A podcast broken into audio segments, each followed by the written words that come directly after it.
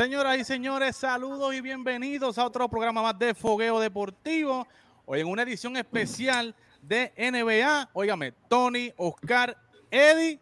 Y a que no sabe quién está con nosotros hoy, está el gran Bimbo Carmona. Bimbo, Alejandro Bimbo Carmona. ¿Cómo te encuentras, Bimbo? Saludos acá y bienvenido acá a Fogueo Deportivo.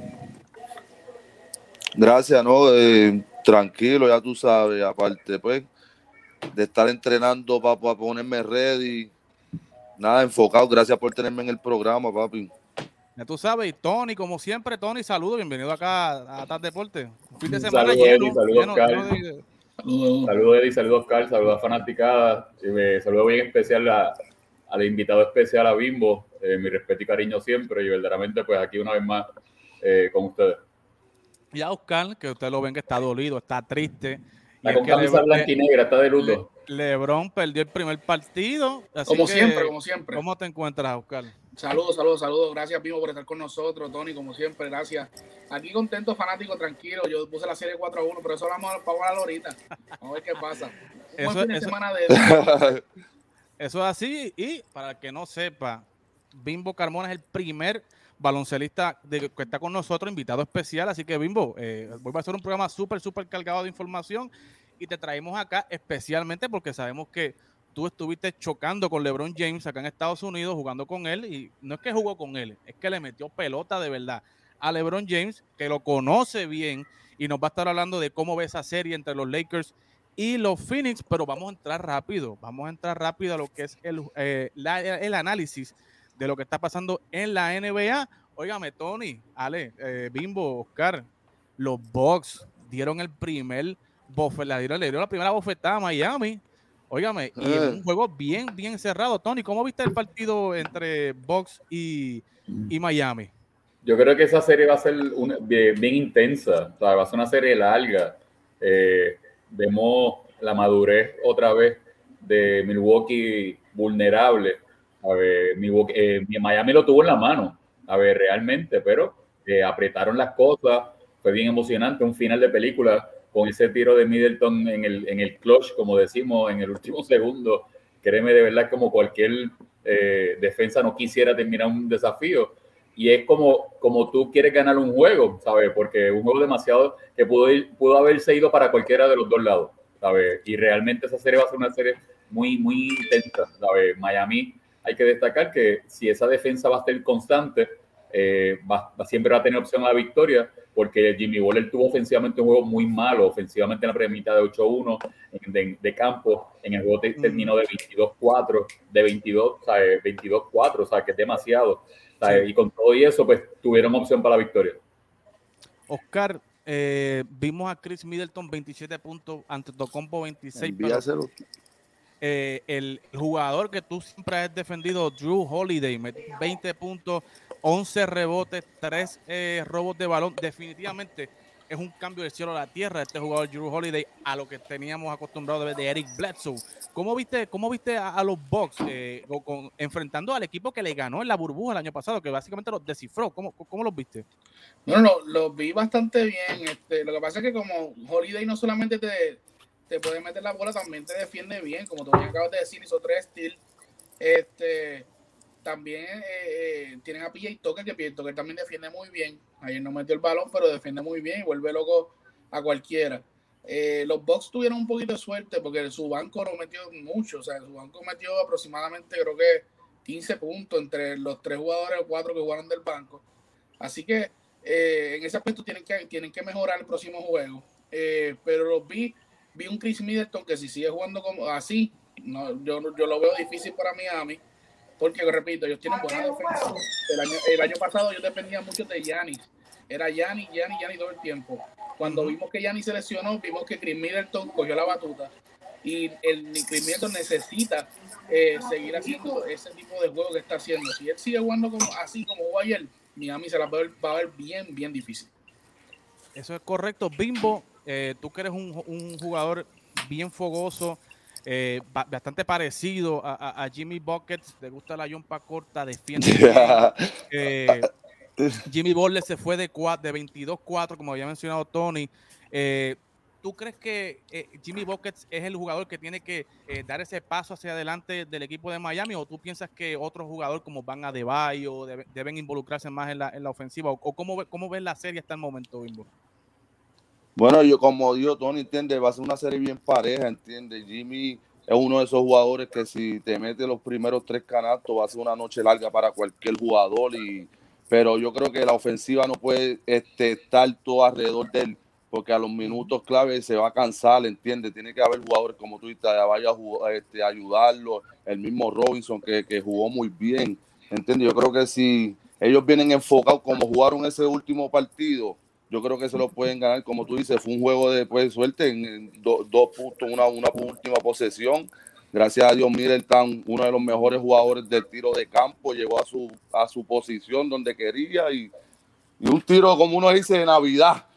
Ah, Tony, de Navidad, pero salieron con la victoria. Yo creo que ni va a ser una serie bien, bien pareja, como dijo Tony, ¿entiendes? Esa serie se va a dar de tú a tú. Yo no soy muy bien prediciendo los juegos, eh, pero no, no, no. se va hasta lo último. Nosotros lo hemos dicho aquí que esta serie va a ser fuerte, que va a ser bien competitiva, porque acuérdate que ya, eh, ya una vez Miami le ganó, dominó al equipo de Milwaukee 4, 4 a 1, 4 a 2. Pero yo creo que un jugador clave aquí, Tony, yo creo que es Tyler Hero. Yo creo que si Tyler Hero sale del banco a hacer lo que estaba haciendo en la burbuja, lo que hizo en la burbuja, yo creo que, que el equipo de Miami tiene muchos chances. Bueno, es bien importante. ganar es bien importante, Tyler, pero también es importante los puntos de Gorán, porque Gorán ha sido bien inconsistente durante, la, temporada, la temporada regular. Y ayer vimos el Gorán que todo el mundo entiende que es el que va a llevar a Miami a Puerto Seguro. Pero aquí hay un detalle bien importante, que es que Miami es el visitante. ¿Sabes? Y, Miami para nada no, no, no se asombró de ser visitante, ¿sabes? Hubo eh, muy, ¿sabes? Tuvo la bola en la mano, ¿sabes? Que eso realmente son efectos muy importantes que debe ser de preocupación para Milwaukee, que está jugando como local. Correcto. Así que, Tony, con tu experiencia, ¿quién tú crees? Bueno, obviamente dicen en, la, eh, eh, dicen en el barrio que el que da adelante da dos veces, pero eh, ¿Tú crees que Miami puede sacar esta serie o tú crees que, por fin eh, Milwaukee puede vengarse de, la burbuja del año pasado? Yo voy a Miami. Yo voy a Miami. Veo, veo una vez más, ¿sabes? Como te digo, a, Milwaukee bien vulnerable. A pesar de Holiday, pues este, le cambia totalmente la cara a ese equipo. Pero Miami defensivamente, pues eh, los contiene, ¿sabes? Los hace trabajar bastante a ellos. Oscar, ¿a quién tú le vas? No me tienes que decir si 4 a 1, 4 a 2. Dime a quién, tú vas. No, yo la voy este, para mí a Milwaukee por la de, por, por, porque trajeron a Holiday y trajeron también a PJ Tucker que te puede defender de la 1 a la 5. So, yo creo que Milwaukee gana esa serie. Bimbo, zúmbate. Yo sé que tú no tienes miedo. yo, con, yo sé, como te dije, este, Tony dijo que yo, Miami es un equipo que pues les puede tumbar, pero yo veo este a Yanni muy hambriento también esos box. Yo creo que yo creo que Box hoy te va a ganar la serie. Miami pues Sí, yo me voy con los box.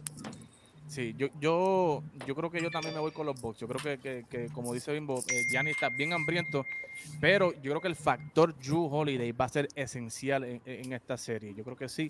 Eh, estrella, estrella. La, caballo, caballo, caballo. Ay, Dios mío. Ay, no está fácil esto, no está fácil. Pero pasando a la otra serie, que es una serie también, óigame, que, los Mavericks, señores, los Mavericks le dieron la primera bofetada a los Clippers.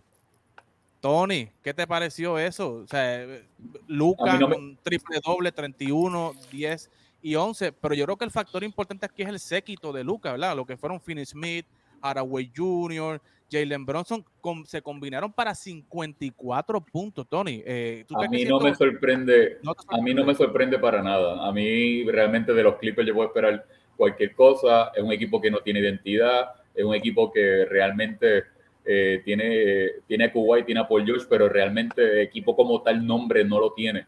¿sabe? Es un equipo demasiado vulnerable, ¿sabe? no ha demostrado la calidad de equipo que se supone que sea. ¿sabe? Dallas que un equipo que de cancha abierta, depende del tiro largo, hizo con ellos lo que le dio la gana, ¿sabes? Y, lo más importante, que Dallas cerró el desafío, ¿sabes? Dallas cerró el desafío y sacó la ventaja de la victoria, y aún como visitante, que realmente pues es una serie que los dos son equipos parecidos en su sistema de juego, lo único que Dallas lo quiso más, y si realmente Dallas lo quiso más en el primer juego, el juego crucial va a ser mañana, que debe ser para dónde va la serie, eh, quien logre la victoria mañana. Claro que sí. Bimbo, voy contigo ahora. Eh, mano, yo quiero que tú me expliques, Bimbo, tú como jugador con esa mentalidad.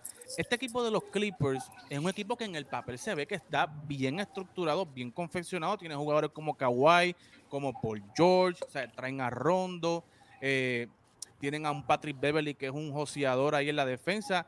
¿Qué, ¿Qué, tú crees que lo que está pasando en este equipo que como que no termina de, de, dar ese punch en los playoffs, de que no se ve ese tan dominante en el equipo? ¿Qué tú crees que le hace falta a, a, a, a este equipo? Se me fue Bimbo por ahí. Oscar, dime tú, ¿qué, qué tú crees que le hace falta a este equipo eh, con todos estos nombres que tienen los Clippers? ¿Por qué no se ven tan dominantes como se supone que se ven?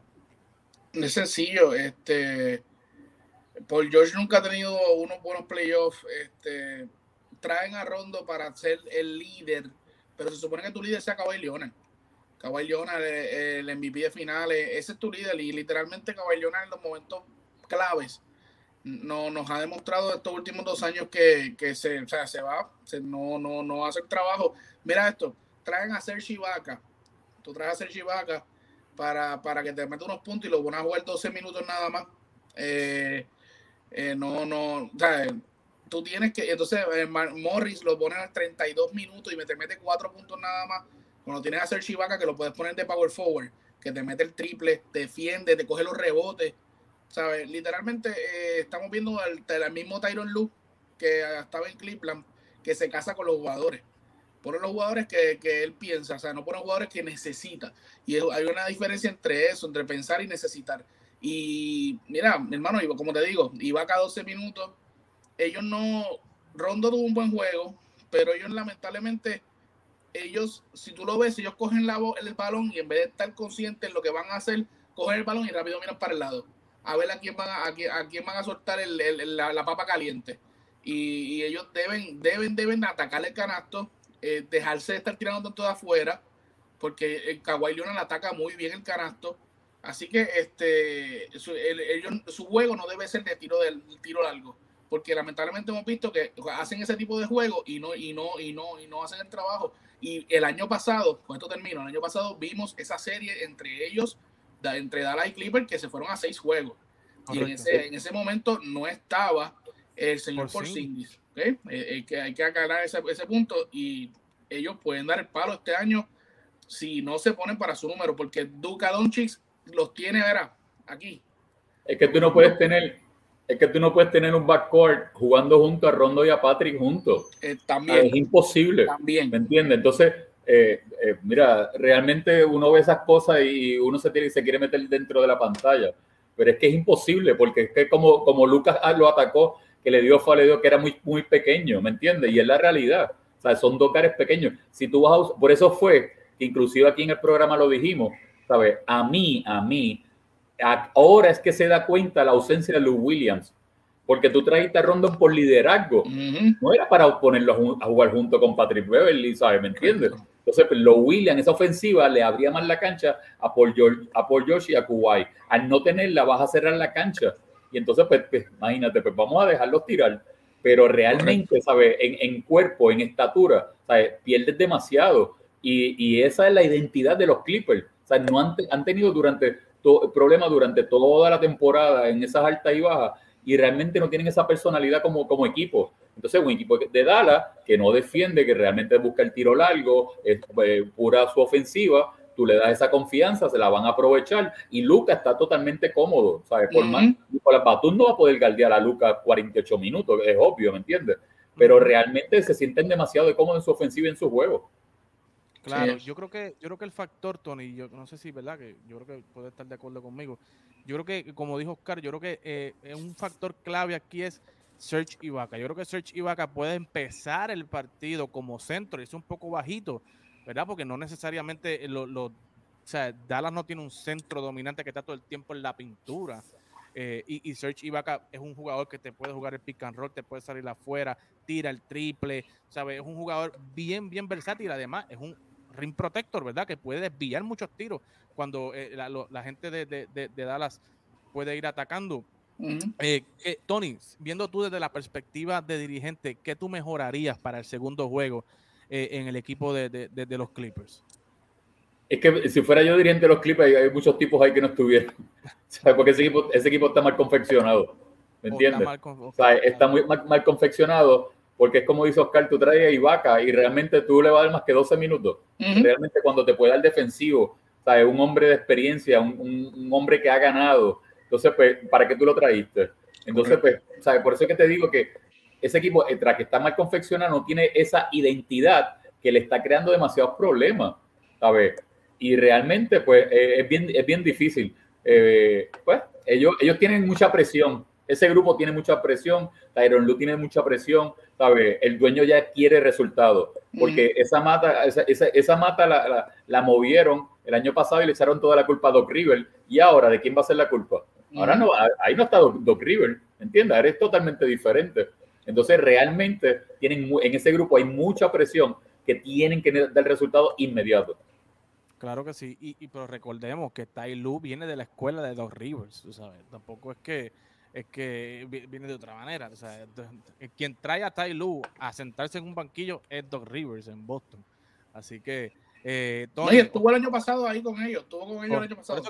viene de la escuela de, de, de, Doc Rivers, así que eh, no, se puede esperar mucho cambio, ¿verdad? En cuestión de, estrategia de juego o algo así. Oscar, eh, dime tú, eh, ¿cuánta presión tiene los Clippers ahora para ganar ese segundo partido? Bueno, eh, ellos tienen que ganar ese, segundo juego. O sea, no es que si, no, lo voy a decir también de esta manera. No es que si pierden el segundo juego pierden la serie, tampoco así. Pues yo, yo, yo creo que, verdad ellos pueden sacar algún hito en Dallas. Pero si ellos pierden el juego, de, el juego del segundo juego, van a tener muchos problemas porque este como te digo, Luca Donchi es un jugador eh, de ego y él va a querer seguir demostrando, ¿me entiendes? Y, y es, es, un microondas, él empieza, se calienta y no hay quien lo pare, tú sabes, empieza a meter y tú lo ves que te, tira el step away y lo sigue metiendo lo sigue metiendo y dice, ¿cómo rayos este tipo mete ese tiro step away para atrás de, tres puntos? Y entonces tienen a un Team Hardaway que te metió 21 puntos, mi hermano. ¿Cómo tú, cómo, yo me puse a pensar, viendo el juego ayer, yo me puse a analizar, dije, ¿cómo Team Hardaway te mete 21 puntos con la defensa de Kawhi Leonard y de Paul George? Porque Paul George es un two-way player ¿Cómo rayos eh, eh, dejan que Tim Hardaway y, y, Smith, Finney, Smith, te meta 18 puntos? ¿Sabes? Eh, cuando, cuando, cuando la lógica de los Clippers era defensa, ellos están ahí porque son buenos defendiendo. Patrick Beverly es bueno defendiendo. Paul George, Kawhi Leonard. Si pones a, al señor que está hablando ahora mismo, al señor Ibaka, son un equipo defensivo. pero pero vimos que, que, literalmente los Mavericks se lo tienen leído y un triple doble de 31 puntos del señor eh, Luca Doncic, eso va a seguir pasando. Lamentablemente eso va a seguir pasando, pero Dios tiene que parar a esos 50 y pico puntos que tú dijiste adicional aparte. Y así vamos a ver si así pueden ganar el partido, el segundo partido. Bimbo, los Clippers, ¿qué está pasando con los Clippers? A tu perspectiva, un equipo con Kawhi, con Paul George, con Serge Ibaka, ¿qué es lo que tú crees que le hace falta a este equipo de los Clippers para ponerlo, para poder verlo como se supone ganando en los playoffs?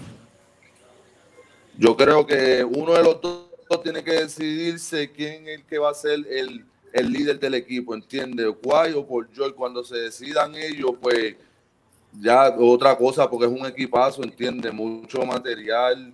Este, lo único que no me gusta es que a, a Hills lo quieren, a Beverly lo quieren poner como que puede defender a todos los jugadores y eso es imposible, ¿entiendes? Que en esta serie cuando lo pongan este, contra Luca es, un par y toda la noche y yo creo que Dallas sabe identificar mucho y Don Chick está en otro nivel, el IQ eh, en otro level, ¿entiendes? Y, y, son bien peligrosos si, si, si Don Chick viene así en contra de ellos. Pero aparte de los Lakers, un equipazo, no deben, no deben perder. Los, Los Ángeles, este, Clippers. Los Clippers, los Clippers. No, no deben la pregunta que te tengo es, ¿podrá el séquito de Lucas, o sea, los Phil Smith de vida, los Haraway Jr., los Jalen Bronson, o sea, podrán repetir y ser consistentes por cuatro partidos la participación que hicieron eh, en el primer juego? Lo que pasa es que la confianza, la, las victorias te dan confianza y entonces tú te pompeas, entonces tú te lo crees. Entonces, cuando tú te lo crees que tú te vas en ese viaje, es bien difícil que de, de caer otra vez, ¿me entiendes? Y entonces, pues, esa confianza se pompea y te pone grande. Ya, ya tuviste la primer, el, el, que da primero da dos veces y ya ellos dieron la primera vez, ¿me entiendes? Ya ellos lograron la asignación, ahora cambia totalmente la localidad. Entonces, pues, ellos tienen la confianza en, en, la... Por eso te digo que la presión total es de los Clippers, porque como no es un equipo que no tiene identidad, es un equipo que realmente eh, tú lo ves y tú dices, aquellos juegan. A veces juegan espectacular, pero a veces juegan como un juego como cualquier otro equipo. Errático. ¿Entiendes? Entonces, pues, no, no representan nada. Entonces, los Mavericks no tienen nada de que perder, dieron la primera galleta, se lo están creyendo y ahora es que entonces la presión cambia. Porque imagínate que esa serie se ponga 2 a 0 y vaya para Dallas. Ahí cambia totalmente la película. Feo, feo. Duro, duro. Feo. Es que como, bien, como bien dijo Tony, Eddie, como dijo Tony, cuando tú te crees la película, como él dijo, cuando te crees la película, que tú dices, yo puedo contra esta gente. O sea, no es como que ellos están bien montados y no yo puedo contra esta gente cambia el panorama por completo. El panorama por y entonces, entonces el, el, el, o sea, el body language. Juego, el body language. El, poker face cambia uh -huh. por completo y tú ves al otro equipo que se empieza a asustar. Y porque, porque entonces es como cuando el juego de los Lakers y los Warriors. Los Lakers no esperaban ese juego de los Warriors, pero los Warriors se lo creyeron. Y entonces dieron la batalla. Y es lo mismo que puede pasar en este momento. Van a dar la batalla y, y sabiendo que el año pasado se fueron 4 a 2 con un equipo incompleto. Mira, yo creo, yo creo que en la NBA realmente lo que yo he visto hasta el momento, que solamente me falta, ¿sabes? He visto los juegos completos. Uh -huh. El campeonato está libre. Aquí nadie puede decir que hay un favorito para nada. Porque los sí. equipos que menos tú puedes pensar son los que están pompeados y se lo están creyendo. ¿Me entiendes? O sea, los Knicks le ganaron la serie 3 a 0 a Atlanta y Atlanta fue a Madison Square Garden y le ganaron y le está la serie 1 a 0 en un juego de, de, de, de parapelo en el último segundo. Entonces, John, papá, cuando, ¿sabes? cuando, tú ves eso, ¿sabes? cuando tú ves eso, ¿sabes? lo vimos hoy en Phoenix, lo vimos hoy en Phoenix, que se cree en la película de que realmente los chamacos jóvenes, tú tienes que darle respeto, pues entonces, pues hermano, tú tienes que bajarle a, a la realidad de lo que tú te estás enfrentando. Y la NBA ha cambiado, ya la NBA no es de nombre, ni de jugadores, ni de equipo, no, la NBA, la NBA es del que más lo quiera. Uh -huh. Y los uh -huh. chamacos jóvenes lo han demostrado. Por eso aquí Exacto. siempre se decía que a Phoenix, a Utah, a estos equipos había que darle respeto. O sea, que las cincuenta y pico de victorias que tenían eran por respeto, no era porque nadie se las ha regalado. Ahora esos tipos, ¿sabes? No, yo sé que no hemos llegado al West, pero vimos a un CP3 jugando con una mano. O sea, con una mano realmente, caballo. O sea, porque tiene un hombro, un hombro que estaba tochabado. Entonces, eh, es realmente la adrenalina con que se juega. O sea, Bimbo, uno como coach lo puede decir, pero Bimbo como jugador lo puede expresar. Esa adrenalina cuando tú eres el underdog, o sea, el que no eres el favorito, que gana, la primera, gana el primer juego, te lo crees, caballo, te levantas en ese avión y es bien difícil bajar. Uh -huh.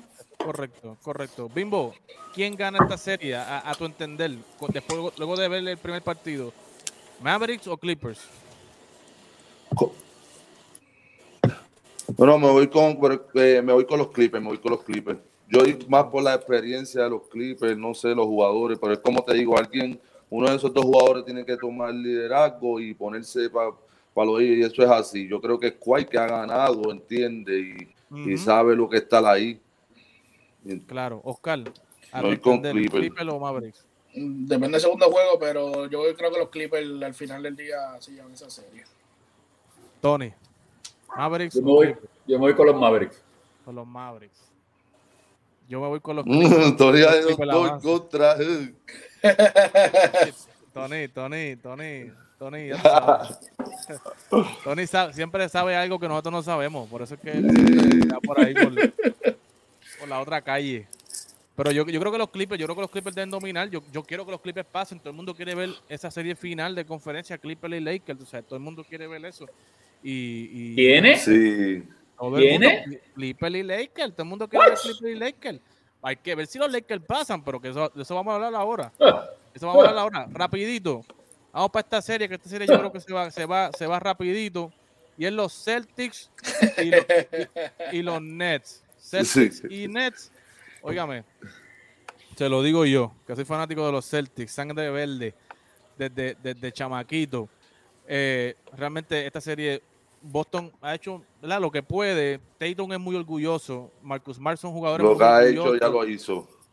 Y, y yo creo que esta eh, Tatum va, va, va, a utilizar estas series para elevar su nivel, ¿verdad? Para que ya sea considerado una estrella, una superestrella, eh, para elevar su, su nivel personal, ¿verdad? Pero obviamente aquí no hay break eh, para, para este equipo. 104-93, ganaron en este primer partido.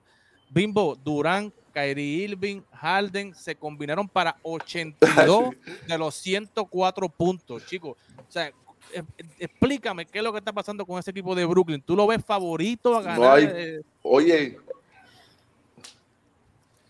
Dímelo, dímelo. Oye, todo el mundo, yo no, yo no soy el único que lo ve. Desde que hicieron, desde que hicieron ese, ese, ese equipo, pues obviamente es para quedar campeón, no para experimentar por dos años, ¿entiendes? Y ellos van a estar en el baile. Este, es un equipo que, ¿quién, oye, tú no sabes quién vas a defender, ¿entiendes? Toma Kairi, toma este Harden, descansan los tipos y ya a la hora, estoy aquí. Sí, estás aquí, estás aquí, estás aquí. Ok. A, la hora de tomar un, tiro, este, entiende Esa superestrella, yo no los veo con, ese ego, entiende Ellos están para ganar, quieren ganar y, lo demostraron ayer, entiende Que no le van a dar break a nadie y si se combinan así como hicieron, olvídate de eso. Entreguen el trofeo desde ya. Oscar, dice Bimbo, entregar el trofeo desde ya, pero eh, ¿cómo viste a, Brooklyn, a estos, estos tres caballos de la boca? Eh, en ese primer partido de playoff, o sea, contra un equipo de Boston que le, dio batalla, pero realmente o sea, no, no, no, no, tienen todas las herramientas para ganarle al equipo de Brooklyn. Mira, este, el, equipo de cuando tú unes a Harden, a Kyrie Irving y a Durant, como dice Bimbo, eso es para dar el trofeo. Ahora, lo bueno que tiene ese equipo de Brooklyn es que aparte de esos tres caballos, tienen este unos jugadores que te aportan, este, ¿verdad? Tanto a la ofensiva como a la defensa. Claro. Ayer ellos ganaron, pero le ganaron a Boston. Ellos tuvieron, dice, tuvieron de 89 puntos de los 104. Eso es un problema, mi hermano, porque tú me estás diciendo que yo dependo de esos tres y los demás jugadores dónde están. O sea, contra Boston, contra, todo, contra Boston no va a haber problema. Es una barría. Pero cuando se enfrenten con otro equipo que tenga más defensa que Boston, pues ellos tienen que, aparte de esos tres caballos, por ejemplo, Harris tiene que meter sus 15 puntos, Green tiene que meter sus 8, 9, 10 puntos. Porque no puede depender de esos tres jugadores nada más, porque yo sé que ellos son las estrellas, son los caballos, te van a meter 30, 40 en cualquier liga, cualquier momento. Pero lo que pasa es que tú pones 3 puntos, 89 eh, puntos ahí, eso no, eso puede pasar todas las noches, pero ¿qué va a pasar con los demás jugadores? Los demás jugadores tienen que aportar. Si tú sumas todos los demás jugadores, entre todo lo que hicieron, hubo 22 puntos entre los demás jugadores. Dímelo, Tony, que estás ahí a punto de explotar. Dímelo, Tony. Pero es que para eso es la definición de un Big Three. ¿Me entiendes? ¿Sabes? Primero que el equipo de Brooklyn ayer jugó el tercer cuarto correcto y la segunda mitad. Porque la primera mitad fue una mitad que ellos mismos no se encontraban. ¿Sabes? Ofensivamente ellos no se encontraron. ¿Sabes? Y entonces hay que destacar que llevan nueve, diez juegos que han jugado durante toda la temporada. ¿Sabes? Yo siempre dije que le, tal vez Brooklyn era el mejor equipo que le había sacado provecho a esta, semana libre para practicar, para ellos engranar. Y realmente le tomó una mitad. Le tomó una mitad. Si el equipo de Brooklyn se comporta como se comporta en el tercer cuarto, en el cuarto periodo, realmente es de preocupante. es preocupante. Porque es que los puntos de Harris, los puntos de los demás van a llegar. Porque es que, ¿a quién tú vas a defender? Primero. O sea, tienes que, tienes que mantenerte uno contra uno. Yo sí puedo criticar que en Brooklyn no vas a ver movimiento. En Brooklyn es todo el mundo uno contra uno. Y esa es la realidad y son problemas que ellos tienen o tiene Steve Nash si no tienen algún tipo de movimiento. Pero realmente es un equipo de demasiado ofensivo que tú no sabes a quién tú vas a defender o a quién tú vas a doblar. No es lo mismo que tú vayas a defender a Curry que lo, lo puedes doblar o a Booker que lo puedes doblar. En Brooklyn no. a quien tú tienes que hacer la asignación, a Kyrie, a Harden, a Durant. Entonces realmente... no, no se puede, no se puede es un problema, ¿me entiendes? Es un problema. Lo que pasa es que esos tres jugadores... de la única manera que tú derrotas a Brooklyn son ellos mismos. Porque ellos habían tenido problemas defensivamente durante toda la temporada. Y entonces, independientemente que sea Boston, lo que pasa es que en la NBA, cualquiera de los equipos que está ahora mismo en los playoffs, todo el mundo mete la pelota. O sea, todo el mundo son ofensivos. Y la defensa nos enseña la, defensa, la, defensa es una cultura que tú tienes que tener presente. Y si ellos no tienen, si ellos no van a detener a nadie, si, si, no vas a detener a nadie, pues realmente te va a pasar factura. Y, y, Brooklyn ha mejorado grandísimo en ese aspecto. Por eso te digo, o sea, Brooklyn, para, para ver de todos los playoffs, ha sido el equipo, el único equipo más dominante que tú puedes decir, oye, caballo, es una línea, es un equipo línea que puede llegar a la final. Porque todos los demás han sido bien, bien vulnerables. Correcto.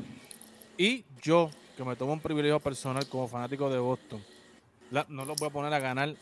Yo creo que si ganan un juego es mucho y es un milagro. Yo celebraría si ganaran un juego. Pero aquí, o sea, yo creo que Kemba Walker tiene que dar un step up. Si no, caballo, o sea, ve preparando las maletas que te vas a ir de Boston.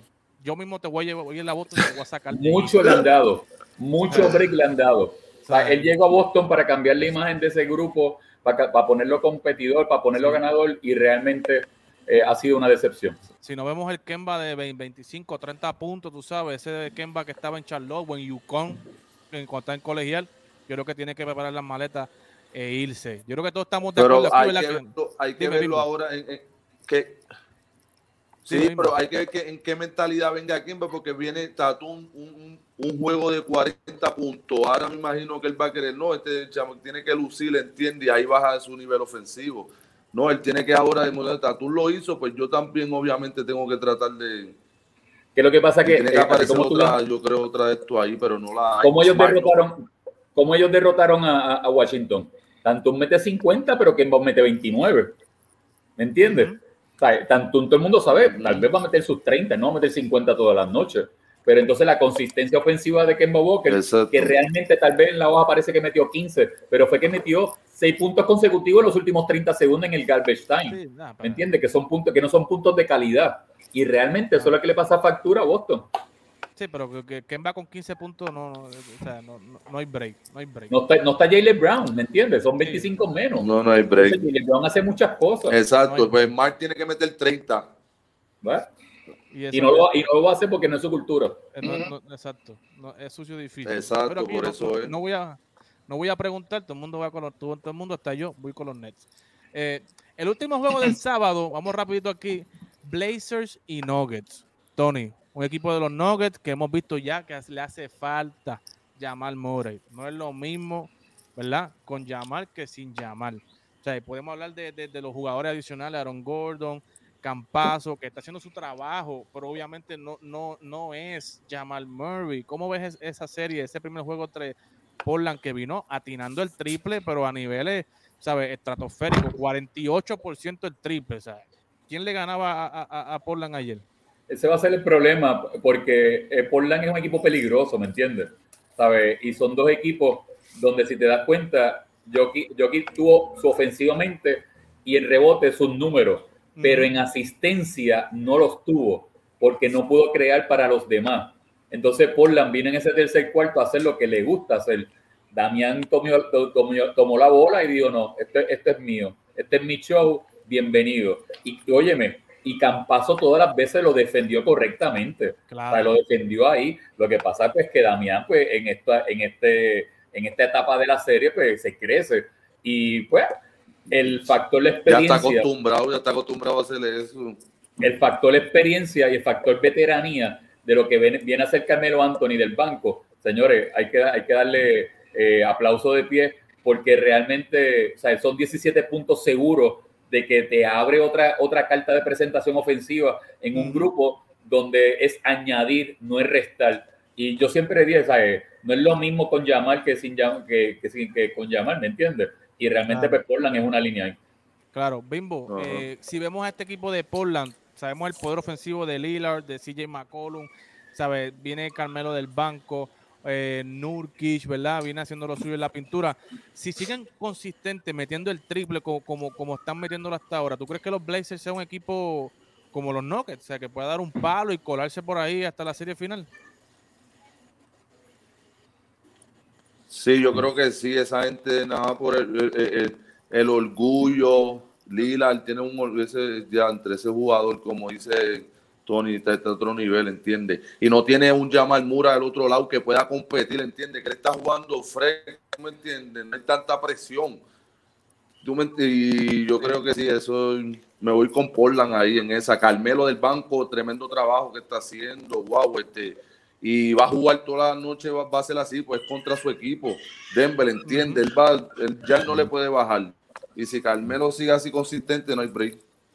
No hay break, correcto. Oscar, ¿qué jugador de Denver tiene que, no sé, rise up, ¿sabes? Un, qué sé yo, ¿qué, jugador tú crees que de, de, de, Denver debe de elevar su juego para entonces poder marchar y dar pelea en esta serie? Pero, este, Morris tiene que, y debe usar a Morris más. Eh, Monte Morris, Monte Morris. Monte Morris, eh, porque él es eh, un buen que, que, es rápido y mete la yompa. Y deberían usarlo un poquito más. Y una cosa que no me gustó ayer, por eso es que Jokic no, no, no hizo tanta asistencia, es porque ayer jugaron mucho uno contra uno con Michael Porter. Michael Porter mucho uno contra uno, mucho yoyeo.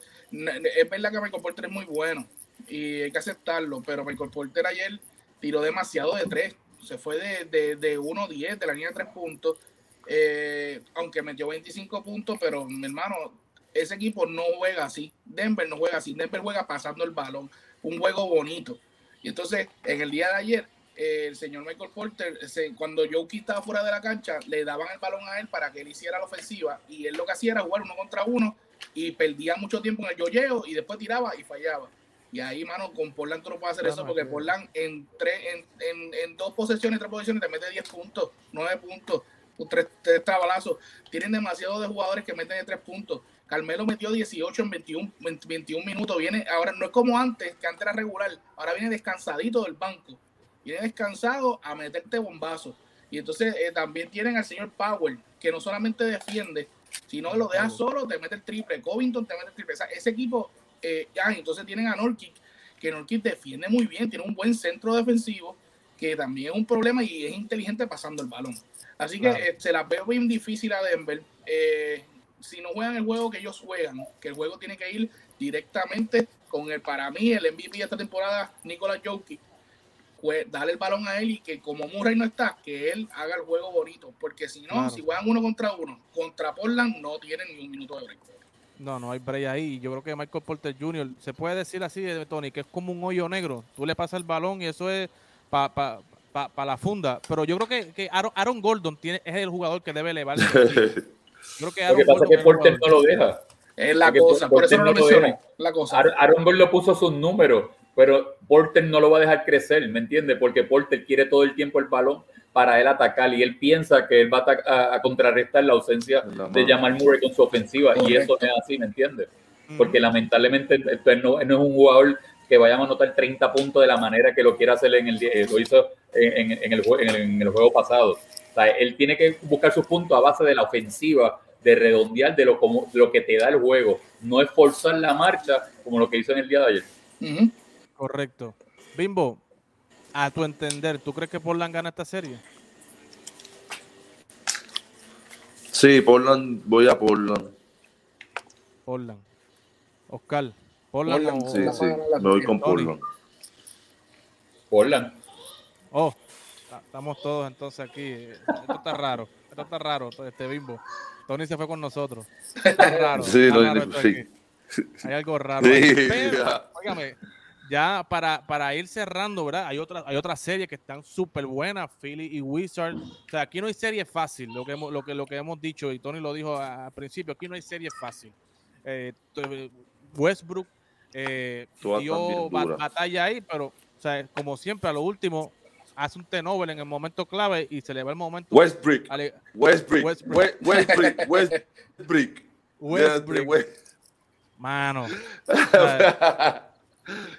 siempre, ese hombre, Bimbo, ¿qué, ¿qué, tú me, ¿qué tú me dirías de qué tú me dices de Westbrook? O sea, un hombre, un tipo que no se cansa, un tipo que es batería en el Jaisel los 48 minutos, pero siempre en el momento clave me, hace un tenovel. O sea, le quita el momento a su equipo. yo creo que ya le está mentalizado.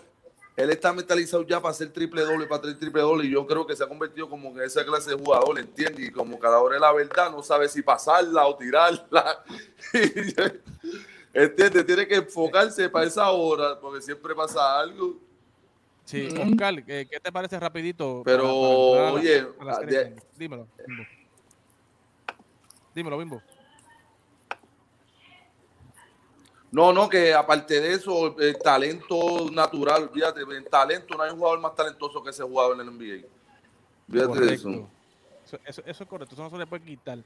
Pero, eh, viste, domi- viste dominante al equipo de, de, de Filadelfia. O sea, esto, es un- esto es un paseo para Filadelfia.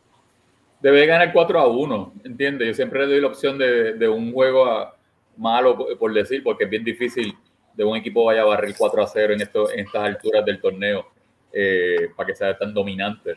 Eh, y Washington, como quiera, son, son metebolas, ¿me entiendes? Westbrook, como te lo puede ganar, como te lo puede perder, ¿me entiendes?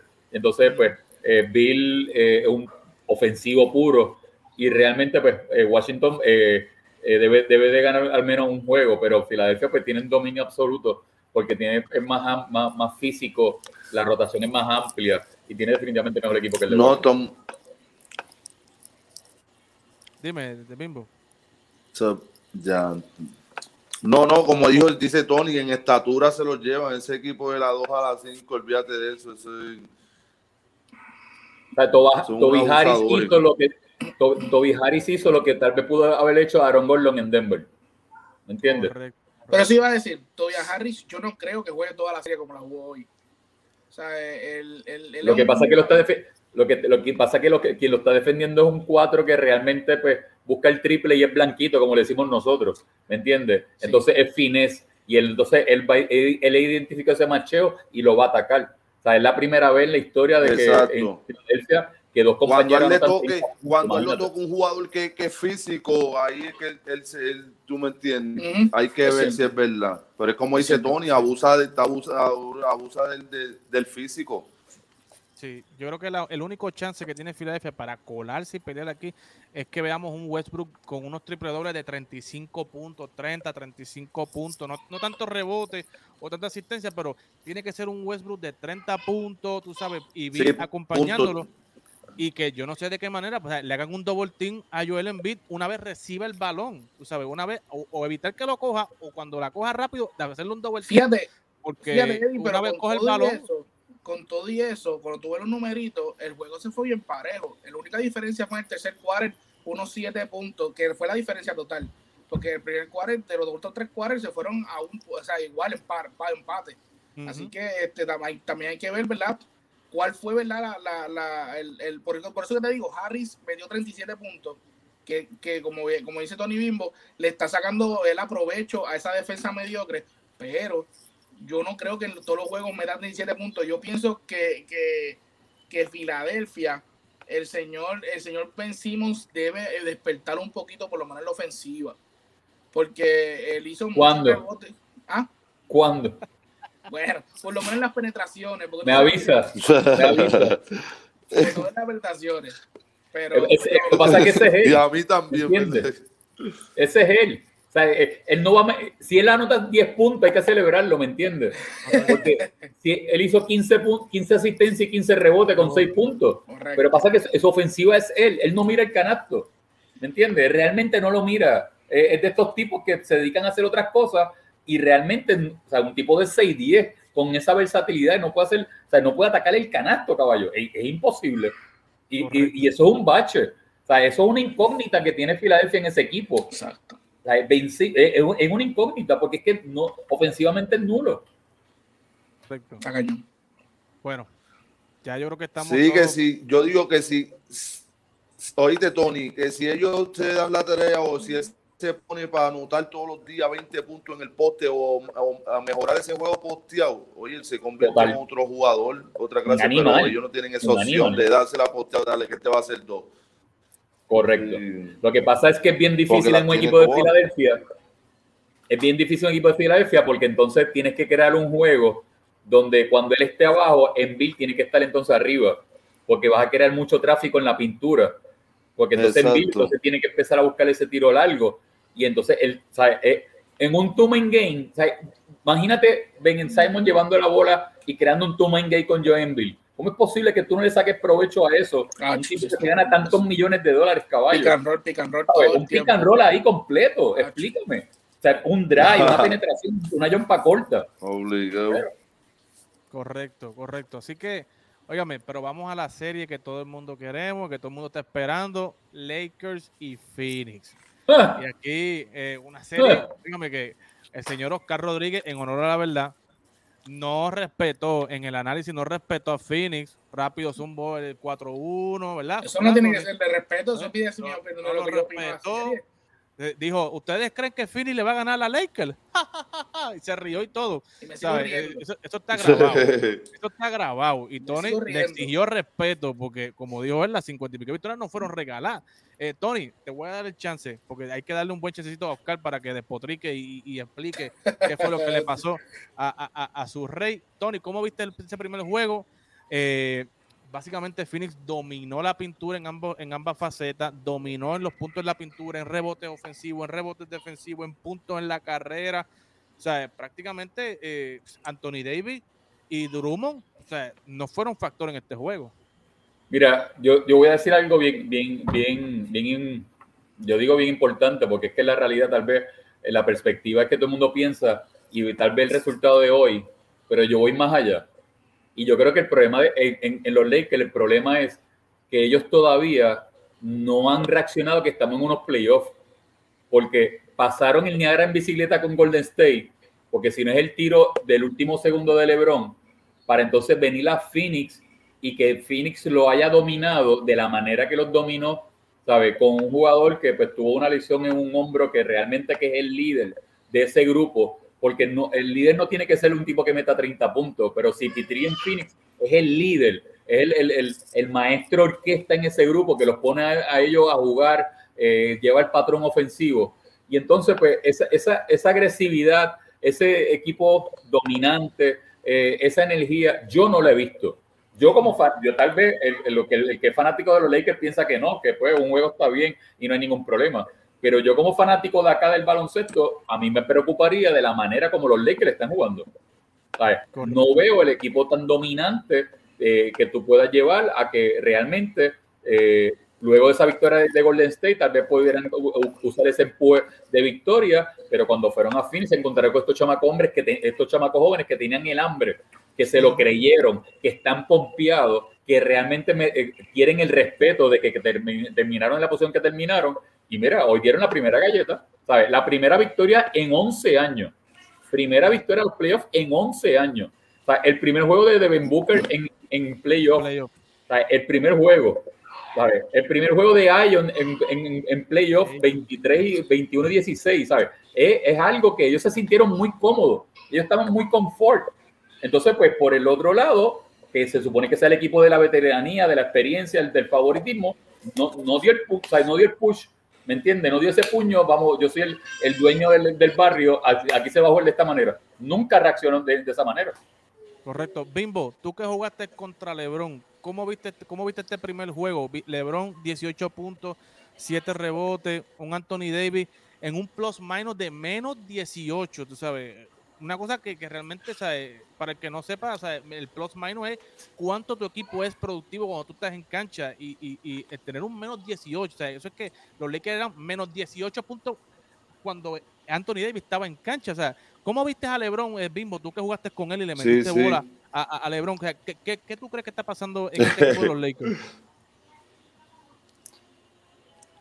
Oye, obviamente, como dice, como dijo Tony, este, ellos están en ese viaje todavía desde Golden State y no sabe que tienen un equipo al otro lado con CP3 que tiene una hambre, entiende, de llegar eh, y cogió esos chamaquitos. Yo me imagino que ese camerino, ahí nadie estaba nada más escuchando a, a, a, a CP3 hablando, entiende. Nosotros le vamos a ganar a esa gente y usaron eso a su favor, entiende. Nadie, como dice Tony, esto es una liga que todo el mundo hoy en el NBA mete pelota y todo el mundo está cansado de LeBron, ¿entiendes? No, oye, es mejor que sé yo en lo, lo que ha hecho, pero ya todo el mundo ha cansado lo mismo, lo mismo, ¿entiendes? Yo, un, equipo que vino, se preparó para, para los Lakers y, y lo demostraron hoy, de tú a tú, esa gente posesión por posesión era 200. Lo Sí, querían más. correcto. Eso es así, lo querían más. Yo creo que, ese, que, que ese- esa es la clave.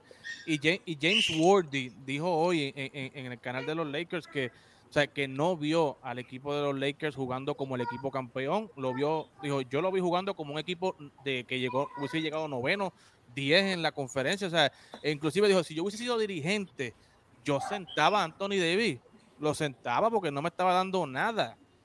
Y ponía a un Marcus Moria o, o que sea, ¿sabes? Pero, sea, Oscar, ¿qué, qué, defensa? ¿Qué, ¿Qué, podemos decir? ¿sabes? Eh, ¿Realmente qué fue el factor aquí? Sea, ¿no, ¿no ha despertado el monstruo de los Lakers o, realmente es que eh, Phoenix llegó y no se esperaban tampoco los Lakers, le esperaban este juego de Phoenix? Bueno, primero que todo, hay que felicitar a Phoenix y son excelentes juegos, tanto ofensiva como defensivamente. Eh, ahorita estábamos hablando por, por el chat de nosotros acá de TAP Deportes y yo dije que el factor X de ese juego eh, fue DeAndre Ayton, porque DeAndre Ayton no solamente metió 21 puntos, sino que cogió 16 rebotes y se adueñó de esa pintura. Tú jamás, te puedes, tú jamás puedes permitir eso cuando tú tienes a Andre Drummond, Anthony Davis a LeBron James ahí para que se adueñen de esa pintura. Si los Lakers quieren ganar esa serie, ellos no pueden ganar la serie con las piernas, no pueden ganar la serie con el triple. ¿Por qué? Porque los Lakers no son tan tripleros y no son tan, o sea, aunque son muchos jugadores jóvenes, pero tú tienes que correr como corre LeBron y LeBron es joven ya. Entonces, ese equipo de Phoenix, sacando así Pitri, un equipo joven. Entonces, pues tú tienes que jugar como, tú tienes que jugar este, en la pintura y dominar esa pintura. Si tú ves que Phoenix no tiene hombre grande aparte de DeAndre Ayton, DeAndre Ayton es el único hombre grande que ellos tienen, sácalo por falta, cánsalo Mano, usa más a Anthony Davis en la pintura, usa más a, a, Drummond en la pintura, usa más Gasol, usa todos los hombres grandes que tú tienes, usa a Morris, que no lo usaste en ningún momento dado de tu, del juego. ¿Sabes? Tienes un el Poe que yo no entiendo, yo nunca he sido dirigente, eh, pero, mano, tú tienes un tipo que defiende bien chévere, pero se ah, no está metiéndote la bola, sácalo. Tú tienes a, tienes a Matthews ahí, tienes este, a Maclemore ahí que te mete el triple con esos jugadores, saca, saca al señor este Caldwell Pope que no hizo el trabajo, ¿sabes? Yo pienso que los Lakers deben ganar esa, esa, serie, pero jugando en la pintura, de adentro hacia afuera. Porque lo que pasa es que si tú sacas, tú ves las, las posiciones de los Phoenix, Phoenix tiene una jugada y es el pick en el medio de Ayton, Ayton corta por el medio hacia la pintura cuando, cuando doblan a Booker o a Cipitri, se la pasan a Ayton en la pintura. Ayton, si están al diablo, la saca a la, esquina y alguien está solo detrás y mete el triple. Esa es la jugada de Phoenix. Eso es todo lo que ellos hacen. ¿Y qué tú tienes que hacer? Tú tienes que sacar a Andre Ayton de ahí, porque de Andre Ayton, como vuelvo y repito, es el único hombre grande. Y hoy, eh, eh, lamentablemente, 16 rebotes. ¿Sabes? entre, entre Drummond y, y, Anthony Davis cogieron lo mismo. Drummond 9 y Anthony Davis 7, ¿sabes? No se puede, no se puede así. Otra, otra cosa, y por esto termino. Phoenix se vio con deseos de ganar el día de hoy, los Lakers no. Los Lakers estaban un poquito este, confiados, y lo puedo decir de esa manera, pensando de que esto iba a ser este, eh, un, momento al pitcher, y no lo fue. No lo fue, y vimos cómo esa gente defendió. Phoenix defendió brutal en la, en la noche, en la tarde de, ayer, defendió de una manera increíble. Así que, como te digo, si los Lakers quieren ganar esta serie y yo la sigo poniendo 4 a 1, deben jugar más en la pintura y en vez de estar buscando el triple. yo creo, que, yo creo que aquí hay un detalle bien importante. Eh, yo creo que ellos van a tener que cambiar los macheos. Oscar dice que deben de sacarle provecho a la pintura, debe ser correcto. Lo que pasa es que Drummond va a tener problemas con Ayo porque no lo puede machar. Lamentablemente Drummond es demasiado lento. Eh, Ion es más ágil. Entonces lo que hacen es que lo sacan de la pintura. si te das cuenta, Phoenix utilizó mucho el two game en el área del tiro libre que Ion roleara para que sea con Booker o CP3, pase corto y no venía ninguna de la ayuda de los Gares y nadie en la pintura. Donde, ve, donde es la efectividad de los Lakers, que ellos se ponen incómodos, es cuando se ponen con Davis en la 4, con la 5, perdón, y LeBron en la 4. Ahí se ponen incómodos. Lo que pasa es que con este grupo de Phoenix no se pueden hacer, no pueden hacerlo porque las piernas del equipo de Phoenix son más ágiles y más frescas que la de los Lakers. Entonces, cuando Anthony Davis se presenta de la manera que se presentó hoy, o sea, Anthony Davis nunca bajó en la pintura, Oscar, nunca. Él va a recibir la bola, se va a cuadrar y va a tirar una jumpa corta. Él nunca va a jugar de espalda al canasto. Él siempre va a jugar de frente al canasto. Por lo tanto, en ese dominio de pintura, si Phoenix, si Ion repita lo que hizo hoy, que sea, no, no, no, que, no que, no repita, que sea un poco constante, pues entonces va a seguir teniendo el mismo problema eh, los Lakers, porque es el, el, pareo, el macheo, cómo va a ser los Lakers para machar con Phoenix. Pero tú sabes por qué, Tony, tú sabes por qué yo pienso que él debería, aunque como tú bien dices, tal vez no lo, no lo hace, pero debería jugar de espalda a la pintura. El que lo galdea es Jake Crowder. Jake Crowder mide 6'6". Yo lo sé, estamos claros. Pero es que no es... Sacarle, él debe sacarle provecho a esa estatura. Es que no es su cultura. No es su cultura, no es su juego. ¿Me entiendes? Bimbo, sí, Eh, ahora que Oscar salió, me, leyó la mente, iba a hablarte de o sea, el trabajo defensivo de, Mike, de Michael Bridges sobre LeBron y de, de Jake Crowder sobre eh, eh, Anthony Davis. O sea, ¿cómo viste e, esa gestión defensiva? Eh, o sea, Phoenix estaba joseando más defensivamente que el equipo de los Lakers, Bimbo. Este, jugadas que, que no, no, se practiquen, como dijo Tony ahorita en un comentario, eso se nace, para tú defender eso, eso nace de uno, ¿entiendes? Tú puedes practicar el drill, que si para allá, rotaciones, pero para tú poder parártela al frente de un jugador y tú no me vas a meter dos, eso hay que tener, ya tú sabes. Y eso fue lo que hicieron sus chamaquitos, están faltándole respeto, nada, este, utilizando su talento, ¿entiendes? Ellos saben que esas son sus herramientas y las están usando eh, a su favor. Muy bien. Y, y Bimbo, estás cansado de LeBron, pero sigues poniendo a. ¿A quién pones a ganar aquí en esta serie? Después del juego de hoy. No. Eh, bueno, Fini, como te digo, Fini tuvo un excelente juego, ¿entiendes? Pero es como tú, como dijo ahorita, este, si ellos juegan inside y hacen las cosas que tienen que hacer, este, debe dominar Lakers, ¿entiendes? Debe dominar Lakers. Tony, dime tú, ¿te vas con el underdog o te quedas con los Lakers? Phoenix. Phoenix. Oscar, ¿estás cansado de LeBron como, como Phoenix se fue. Oh. no, ¿qué va a hacer, Oscar? No está cansado con el. Pasa, pasa esta serie. Pasa, pasa, la pasa, ¿verdad? Oye, pues. Lo que pasa, lo que pasa, no, lo que pasa es que aquí dijeron en, en el programa pasado que los Lakers iban a, a, barrer y a dominar todas las series fáciles. Oye, dije 4 a 1, dije 4 a 1. No barrer. Ah, okay. Oscar, Oscar, Oscar. Los Lakers no van a ganarle cuatro juegos corridos a Phoenix, Oscar. Oscar, no le van a ganar. Eso mismo dijeron contra Portland el Oscar, pasado, Oscar, Oscar, Oscar, Oscar, no le van a ganar cuatro juegos corridos. Vamos a ver. No le van a ganar cuatro juegos corridos. Bueno, está bien, porque se te, deja, déjalo, Tony, que se está metiendo ahí, se está metiendo, se está metiendo ahí. Después se guaya. No, no, no, no, no. No, no está, está bien, se, pone, se, se, pone, interesante. Dale. Eso es así. Bimbo, Oíste, vamos a aprovechar. Se pone interesante. Pa, pa, para terminar el programa, Bimbo, hay que hablar del BCN. Se está preparando, ya gracias a Dios se abrieron los coliseos en Puerto Rico. Va a haber fanáticos cuando comience la temporada. Pero la pregunta que está rondando en el ambiente con el regreso de los gigantes de Carolina. primero que nada, ¿qué te parece el regreso de los gigantes de Carolina, Bimbo?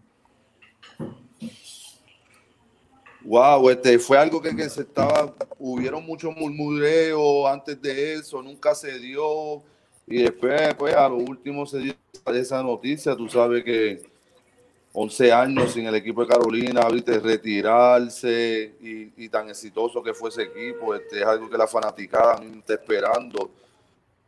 Pero, este, por mala suerte, pues, los jugadores que, pues, que se supone que estén, pues, obviamente hemos tomado nuestros caminos, ¿entiendes? Y tenemos contratos y, y nuestras cosas y y, es bien, ahora mismo es bien difícil. Si ese equipo de Carolina hubiese el año pasado, decir, no, que si el año que viene se hubiese preparado un tiempo más, a lo mejor hubiesen tenido un núcleo de Carolina, jugadores de Carolina bien potente y eso iba a ser otra cosa, olvídate de eso.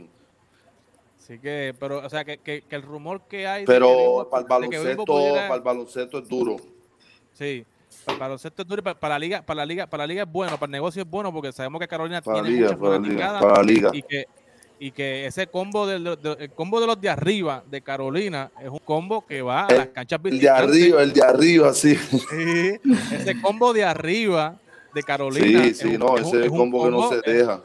Es el combo que va a las canchas de a las canchas visitantes. Es bien difícil. por... sí.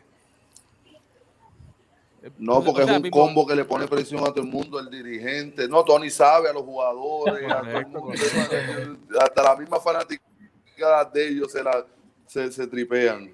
Hasta los mismos fanáticos, ellos mismos. Es correcto. O sea, o sea, Bimbo, que podemos decir que el rumor de que un posible regreso de Bimbo Carmona a Carolina, pues está un poquito complicado por los compromisos de, contrato actuales de Bimbo, tú sabes, o, podría haber eh, chance. Exacto, sí, porque ahora mismo hay, hay una palabra, ¿entiendes? Hay algo firmado con, con el equipo de Quebradilla, pero yo y Gaby tenemos una buena relación, ¿entiendes? Y hemos estado hablando porque obviamente el equipo se le ha acercado y, y nada, se están tomando unas decisiones que ya pronto se van, se van a, a aclarar. Unas decisiones que pronto se van a aclarar. Qué fuerte. Uy. o sea, primero Bimbo me di- oye, primero Bimbo dice que no, que hay una palabra, que estamos aquí, que estamos allá, pero, o sea, hay unas decisiones que se van a tomar. solamente Bimbo sabrá lo que está pasando. Como dicen en el barrio, nadie sabe lo que hay en la olla más que el que lo menea. Bimbo, te dio calor, Bimbo, te dio calor. que lo menea, exacto. Ay, ay, sí. Y Bimbo, para terminar, ¿qué te parece eh, eh, el regreso de ese, es el, Santurce? ese es el pueblo, ese es el pueblo de Tony, ese es el pueblo de Tony.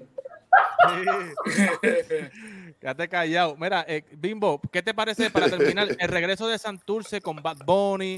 Traen a, a, a, a- JJ Barea. ¿Qué te parece ese, ese regreso de, de, de Santurce con todo este combo? Wow, yo digo que esa es la película de, de- de la Metro, ¿no? Este, como te digo, otra, una franquicia que desde hace tiempo, no Tony puede decir que fue dirigente allí, campeón allí, este, Uh, una fanática que hace falta para el área metro, ¿entiendes? Toda esa gente de Santurce, a Torrey, eh, Río Piedra, ¿entiendes? Va a ser otra cosa. Un equipo de Santurce tan exitoso nunca pudo haber desaparecido de la liga. Pero nada, gracias a Dios está de vuelta y, nada, yo espero que los jugadores, yo obviamente con Barea allí, la película de Bad allí, yo creo que se puede, el Coliseo va a estar soldado siempre. Pero nada, yo espero que, pues, que hagan un equipo competitivo, que yo sé que, pues, que, que para eso trajeron a Yeye, entiende, con su, con su visión. Yo creo que va a traer buenos jugadores y, y se van a com- complementar bien. Tony, tú que fuiste dirigente, fuiste campeón allí, como dice Bimbo, ¿qué te parece el regreso de Santurce? Eh, este rebranding, ¿sabes? Eh, eh, esta mística que hay, ¿verdad? Con Bad Bunny, traen a JJ Barea, se anuncia que van a traer unos uno, uno, unos refuerzos de NBA. Se dice que Filiberto está hablando con Santurce porque JJ quiere que Filiberto juegue con él. ¿Qué, qué te parece todo, todo- toda esta dinámica, esta novela de, de- Santurce? En promoción, lo que siempre he dicho, que realmente Bad Bunny es un gran artista, pero lo que tiene su equipo de trabajo que está detrás de él es un espectáculo, son los número uno en el mundo. Y realmente ese big show es el que vamos a ver en Santurce. Y ahora, pues imagínate, das el primer palo, anuncia la, eh, la- integración de Bad Bunny en el grupo y luego firma entonces a JJ, pues entonces te cambia totalmente la película. Yo creo que el BCN va a ser este año un espectáculo total, eh, la liga, eh, dos equipos, ¿sabes? las promociones. Y es, un, es- es un acierto, o sea, el- tú tienes la Carolina, el tener a Santurce, el tener a Guaynabo, el tener a Bayamón, o sea, eh, se nutre el área metropolitana, tienes cuatro equipos, tienes movimiento, y entonces pues es, citar, ¿sabes? Citar ese show que vaya a presentar en Santurce, de todas las atracciones que vaya a presentar eh, Santurce en todos sus juegos locales, definitivamente es un gran espectáculo. Y, David- y mencionaste a Guaynabo y Guaynabo acaba de traer a, Renaldo Bachman y firmarlo como por dos o tres temporadas. O sea, que, que, eh, y el equipo de Guayamón, que es el equipo campeón. O sea, el área metro se está eh, eh, cuadrando con equipos grandes y con jugadores grandes, pero obviamente en el área Sí. allá de- del norte está, está Quebradilla. con Are- pero Quebradilla yo creo que tiene un combate más formadito que el de Arecibo, que va a traer también eh, Pela, Aguada también viene por ahí, Ponce también viene por ahí, así que va a ser un BCN, una liga, una temporada del BCN bien, bien competitiva. Yo creo que la más competitiva, diría yo, en, los última- en la última década. ¿Correcto, Tony? No, totalmente, totalmente, ¿sabes? Si es como se pinta de, de que todos los, jugadores, es- todos los jugadores estén disponibles y todo el mundo está disponible, definitivamente va a ser una gran temporada. ¿Sabes? Y mejor para nosotros que vamos, va- vamos a disfrutar de ese gran espectáculo que todos estos jugadores nos brindan todas las noches. Correcto, yo creo que el que sale ganando aquí es el fanático, que todas las noches va a tener un gran espectáculo en todos los equipos. Así que, óigame, señores, ya no hay tiempo para más. Usted sabe que no se puede despegar de TAP Deportes porque la cobertura de la NBA y de los playoffs con entrevistas a los, a los, a los baloncelistas, a los dirigentes, el análisis más completo está acá en TAP Deportes. Así que, gente, gracias Bimbo, gracias Tony, gracias Oscar. Será hasta la próxima semana, si así papá Dios lo permite. Otra semana de Fuego Deportivo. Check it out.